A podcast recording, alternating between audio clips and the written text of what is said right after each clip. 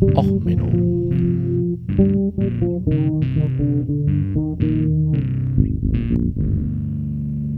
Der inkompetente Podcast über Dinge aus Militär, Technik und Computer, die so richtig in die Hose gingen. Herzlich willkommen zu Och Menno, Folge I Shall Die Before You Die, Hilfe, meine Ohren bluten. Diese Folge nehme ich jetzt als Konserve auf. Ähm, ich habe ja gesagt, ich äh, veröffentliche alle jede Woche zum Mittwoch hin. Habe jetzt für diese Woche, für diesen Mittwoch schon eine Folge voraufgezeichnet und befinde mich jetzt auf dem Abflug zum CCC-Camp. Hat allerdings die glorreiche Ehre vom Sven und vom Stefan vom Was ein Krach Podcast noch ein kleines Schmankerl zugeschickt zu bekommen. Und dieses Schmankerl hat mich jetzt dazu verleitet, die Podcast-Episode doch noch aufzunehmen. Es geht um die neueste Manowar EP. Ähm, für die, die es nicht wissen, ich habe mit den Jungs vom Wassenkrach immer so einen leichten Twitter-Beef am Start. Die sind auch der Grund, warum ich den Podcast hier überhaupt mache, ähm, weil sie immer gesagt haben, es gibt den Sven, der einen Podcast hat, vom Wassen Krach Podcast und den Sven ohne Podcast, das war ich. Und ich habe halt immer als Metal-Fan Manowar-Witze gemacht, weil ihr müsst wissen, in der Metal-Welt gibt es im Gegensatz zu Godwin's Law beim normalen Internet, gibt es ja immer, das Ende einer jeden Diskussion ist immer der Hitler-Vergleich. Bei der Metal-Welt gibt es immer den Manowar-Vergleich. Also da ist denn Finite im Schrank, tiefer kannst du nicht mehr fallen. Manowar als solches wird bei mir auch irgendwann mal eine Folge werden. Äh, ich hoffe vielleicht jetzt auf dem Camp, dass ich mit den Jungs da mal eine Folge aufnehmen kann für äh, auch Menno. Oder was ein Krach, wir machen eine Crossover-Episode, keine Ahnung. Wird sich zeigen? Je nachdem, was wir alles Intros haben, ob wir denn uns Manowar anhören wollen. Ähm, und im Endeffekt dachte ich mir, okay, komm, lass gut sein. Und die schickt mir jetzt den Link zur neuesten EP. So, Manowar ist der Meinung, sie sind so glorreich, sie brauchen kein ganzes Album mehr, um vier Hit-Songs zu machen. Ja, andere Bands haben dann halt ein Album mit 13, 14 Tracks und haben da drei, vier gute Songs drauf. Manowar ist der Meinung, na, Album ist tot, wir machen gleich eine EP, nur die vier besten Songs drauf. Gut, ich habe jetzt mal reingehört. Und Song 1 bis 3, okay, Standard Manowar interessiert keinen. Song 4 ist jetzt der Grund, warum ich hier sitze, extra das Manowar-T-Shirt angezogen habe, und ich mache keine Album-Review. Also keine Angst, ich bleibe bei meinem Thema, nämlich Sachen, die schiefgegangen sind. Ja, Song 4 ist schiefgegangen. Der wandelnde Bassistenwitz, Joey DiMaio, hat, war der Meinung, es kann nur noch episch werden, indem er halt selber singt. Und es ist so schlimm, dass einem anschließend die Ohren wehtun. Also, wie schlimm ist es? Nun, ich spiele euch jetzt mal 10 Sekunden aus dem Song vor. Das Ding geht irgendwie fünf Minuten irgendwas. Ich habe jetzt nicht mehr auf die Song, also insgesamt ist die EP irgendwie 19 Minuten lang. Dieser Song ungefähr fünf. Ich habe jetzt das nicht mehr im Kopf. Mir ist das Gehirn aus der Nase rausgeflossen, als dieser Song losging. Achtung, ich mache jetzt einen Countdown. Danach spiele ich diesen Song an. Also, wer nicht flüchten will bis dahin, ihr seid gewarnt. Also 10, 9, 8, 7, Letzte Warnung. 6, 5, 4, 3, Achtung, jetzt kommt's. 2, 1, jetzt.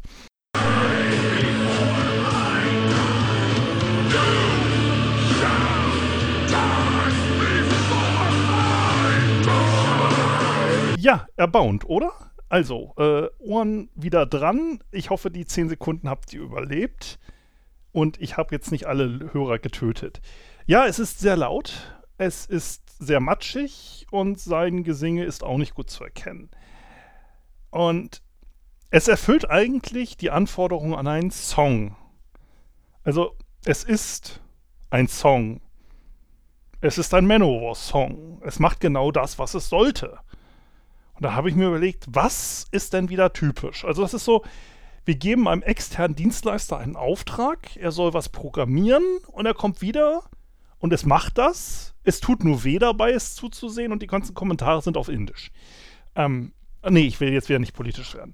Ähm, also ich habe mir überlegt, okay, wir gehen mal ein bisschen zurück in, die in der Zeit und zwar in die Zeit nach dem Ersten Weltkrieg. Ähm, Entschuldigung, Zweiter Weltkrieg. Ähm, Zweiter Weltkrieg, wir haben die Zeit, wo die das Beginn der Jet-Ära. Also für die, die irgendwie War Thunder spielen, das irgendwie, da musst du richtig bezahlen. Tier, keine Ahnung, ich habe das seit Jahren nicht mehr gespielt. Ähm, in die Zeit, wo wir die Mix haben, ja, diese klassisch silbernen Hot Rods der Lüfte, ja, wir haben die F-86 Saber, ja, nach hinten gefeilte Flügel, in der Mitte der Nase ein Lufteinlass, so richtig die klassischen, klassischen Jets. Ja, alle so ein bisschen basierend auf dem Kraftei vom Messerschmitt, also dem ersten Düsenjäger, den die Nazis dann am Ende des äh, Zweiten Weltkriegs gebaut haben. Ja, also wie gesagt, die Saber, F-86 Saber, in 49 in Dienst gestellt worden und war halt quasi dasselbe Gegenstück zur MiG-15, die dann 47 in Dienst gestellt wurden. Das waren so die ersten Kampfjets, die geflogen sind bei den äh, Blöcken und war halt so nach dem Motto, ja, die Saber ist dann halt insgesamt 10.000 Mal gebaut worden und ist erst 94 außer Dienst gegangen in Bolivien. Ja, also ein wirklich ikonisches Flugzeug. Ja, es ist halt am meisten gebaut, wo, äh, Fighterjet äh, der NATO-Staaten gewesen, bis heute. Ja, und wurde auch abgegradet in die Fury, in die Super Saber und und und. So, und wo du natürlich einen Fighterjet hast, da willst du auch einen Bomber zu haben. Ja, und ein Aufklärungsflugzeug. Also, du brauchst ja halt erstmal die da Zieldaten und dann möchtest du Bomben werfen und so ein Fighter soll dann halt die Bomber beschützen. So ganz klassisch.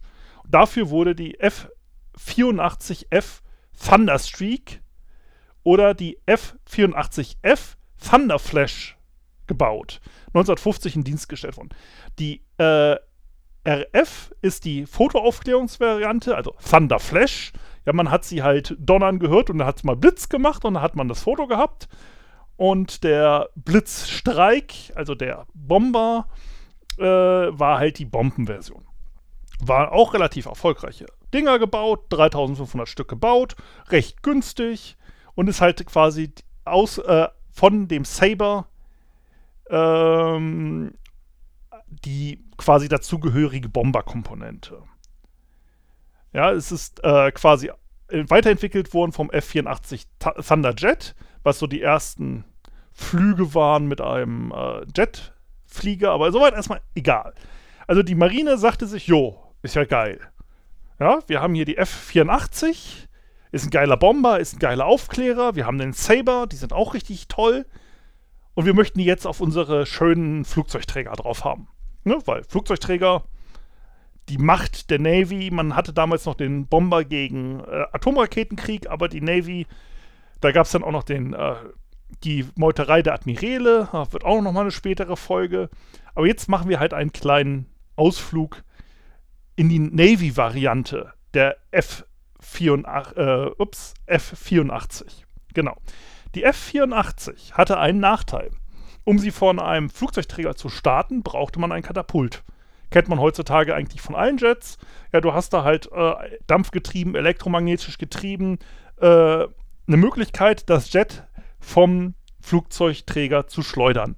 So an sich, Schleuderstarts von Flugzeugen ist ein altes Thema. Das hatte schon die Lufthansa gemacht bei dem Luftpostservice wo die, ähm, damals hatte man ja noch nicht die Reichweite, um über den Atlantik zu kommen, um nach Amerika zu kommen. Das heißt, sie sind zwischendrin gelandet, sind aufgetankt worden, sind auf dem, Fl äh, Flugzeug, also auf dem Schiff gehoben worden. Das Schiff hat die wieder aufgefu ähm, repariert und nachgetankt. Dann wurden sie auf ein Katapult gesetzt, weil ein Katapult erhöht halt die Nutzlast. Weil man muss halt nicht die Motoren so beanspruchen, dann schleudert man sie halt vom Schiff die Bismarck, die Yamato und so weiter. Die hatten alle Katapultstartvorrichtungen für Flugzeuge. Das war also relativ bekannt. Auch halt nach dem Zweiten Weltkrieg, weil klar, wenn man was im Ersten Weltkrieg einsetzt, ist es nach dem Zweiten Weltkrieg auch noch da. So, und man hat halt gesagt, okay, ein Katapult ist geil, hilft halt, so ein Flugzeug in die Luft zu kriegen, hat aber den Nachteil, wenn es kaputt ist, kann ich nicht starten. So, und die ganzen klassischen Flugzeugträger, Flugzeuge des Zweiten Weltkriegs, die konnten fast alle einfach mit Motor aufdrehen, ein bisschen beten und man hebt schon vom Flugzeugträger ab. Was natürlich militärisch eine tolle Sache ist, weil wir können jetzt so, auch wenn ein, eine kritische Komponente des Flugzeugträgers kaputt ist, immer noch starten. So, Und die Marine sagte sich, ja, wir wollen jetzt halt eigentlich von Republic äh, Aviation die F-84 kaufen, aber die muss Flugzeugträger tauglich sein. Das heißt für uns, das Ganze bitte ohne Katapult. Haben die Ingenieure gesagt, jo, puh, das ist natürlich eine tolle Ausschreibung, kriegen wir hin. Aber, hm, wie machen wir das denn? Also man könnte jetzt so Raketen-Nachbrenner noch am Flugzeug montieren, aber das ist halt auf so einem Flugzeugträger, so eine Rakete, mh, kann man machen, ist nicht so ganz geil. Da hat man sich gedacht, na gut, was kann es denn? Ja, was kann denn von so einem Flugzeugträger starten ohne Probleme? Wir haben es, natürlich, klar. Ein Propellerflugzeug kann das. Also nehmen wir unseren Bomber, die 84, nehmen das perfekte, gute Flugzeugtriebwerk, das voll operationale Flugzeugtriebwerk raus, ja, die, dem Jet-Triebwerk und bauen da halt einfach mal einen Propeller ein. Hm? Ist ja logisch. Wir haben dann halt eine Turboprop-Propeller drin. Und dann können wir ja vom Flugzeugträger starten, ohne dass wir da so dieses Problem mit dem Jet haben, also mit der Turbine, die hochlaufen muss, auf äh, Touren kommen muss. Dann braucht man ja Luftstrom, damit die noch mehr verdichtet, damit wir noch mehr Leistung kriegen und so weiter und so fort. Also bauen wir halt aus der F-84 eine Propellermaschine. So, soll natürlich auch genauso schnell sein. Also haben sie da erstmal eine fast 6000 äh, Pferdestärken Motor reingehauen. Ja, eine Allison XT40A1 äh, äh, Turboprop Motor mit einem Propeller vorne dran und dann hat man halt ordentlich Leistung gegeben. Hat man dann natürlich als erste Problem festgestellt. Naja, mh, hm, Propeller, die sich so schnell drehen, die durchbrechen irgendwann die Schallmauer. Das ist schlecht für den Propeller. Hat man also mehrere verschiedene Designs ausprobiert, um dann hinzukriegen, dass der Propeller nicht sofort zerfetzt wird. So. Hat man gesagt, okay, jetzt haben wir das im Griff. Dann hat man halt die Turbine noch ein bisschen, also die, den Motor, der die, äh, den Propeller antreibt, hat man noch mal ein bisschen aufgemotzt. Hat da mehr oder weniger auch eine Jet-Turbine reingebaut und hat das Ganze dann noch mit einem Nachbrenner versehen. Also man hatte jetzt ein propellergetriebenes Flugzeug, das in dem internen Motor nochmal mehr Sprit reinhauen konnte und ist auf über 7000 äh, Pferdestärken gekommen. Sorgte dafür, dass der ganze Flugzeugrumpf durch die Rotationskräfte sich gedreht hat. Weil sonst, was man so kennt bei Hochgeschwindigkeits-Renn- ähm, äh, Propellermaschinen, was man heutzutage sieht, hat man halt zwei gegenläufig drehende Rotoren, um diese Rotationskraft auszugleichen. Hat man da nicht gemacht. Man hat halt einfach so den äh, Flugzeugschwanz ein bisschen schräg gestellt, um das Ganze ein bisschen zu stabilisieren und hat dann halt mit quasi Überschall, Propellerblättern und einem Nachbrenner im Flugzeugantrieb diese Maschine getestet. Hört sich doch gut an, ne? Man hat tendenziell den Vorteil, man kann mit einer Propellermaschine vom Flugzeugdeck starten und hat noch gleichzeitig die schnellste Propellermaschine auf der Welt. Ja. Also hat man die gebaut auf Long Island bei New York und hat sie dann erstmal zu Edwards Airbase runtergekarrt. Ähm, Edwards Airbase ist auch übrigens, wo Area 51 ist. Ne? Das sind hier äh, Flugzeugerprobungsgebiete und Reichsflugscheiben, Testgründe der US-Luftwaffe. Ne? Äh, wenn man an entsprechende Men in Black Stories glaubt. Und da haben sie halt diese Maschine zusammengebaut und haben dann mehrere Testflüge gemacht, insgesamt zwölf Stück. Äh, der längste circa sieben Stunden lang. Das einzige Problem war, dass der Testpilot nach dem letzten Flug sich geweigert hat, diese Maschine je wieder zu fliegen.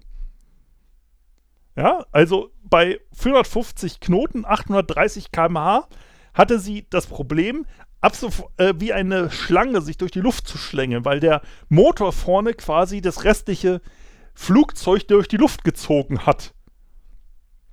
Ja, äh, Zitat ist, er war halt wie gesagt ein Projektingenieur und Chef-Testpilot. You aren't big enough and there aren't enough of you to get me in this thing again ja, die anderen Testflüge hatten auch noch andere Probleme, so Hydraulikproblemchen, das Fahrwerk hat nicht vernünftig funktioniert und und und. Ähm, der Testpilot Hank Benrate ist mit der X84H, die, das, die Bezeichnung, also wie gesagt, an diesem äh, X ist immer Experimental, ja, die äh, Testversion der F84 ähm, ist damit elfmal geflogen und zehnmal mit Notlandungen runtergekommen. Das ist schon mal ein guter ne, Schnitt für ein Experimentalflugzeug. Soweit erstmal, naja, so gut. Es war halt zu dem Zeitpunkt erstmal äh, knapp das schnellste Flugzeug mit einem Propellerantrieb. Und man dachte sich, na okay, die restlichen kleinen Problemchen kriegen wir doch schon noch den Griff, oder? Also das Problem, dass man so ein bisschen hin und her schwackelt und ein bisschen schnell ist und so und dass man die Dreh ähm, Problemchen hinkriegt, dass die Schwungmasse des Rotors das ganze Flugzeug umdreht und so, das, das kriegt man schon hin. Aber ähm, das Hauptproblem war halt ein kleines Problem mit dem, naja, Propeller als solches.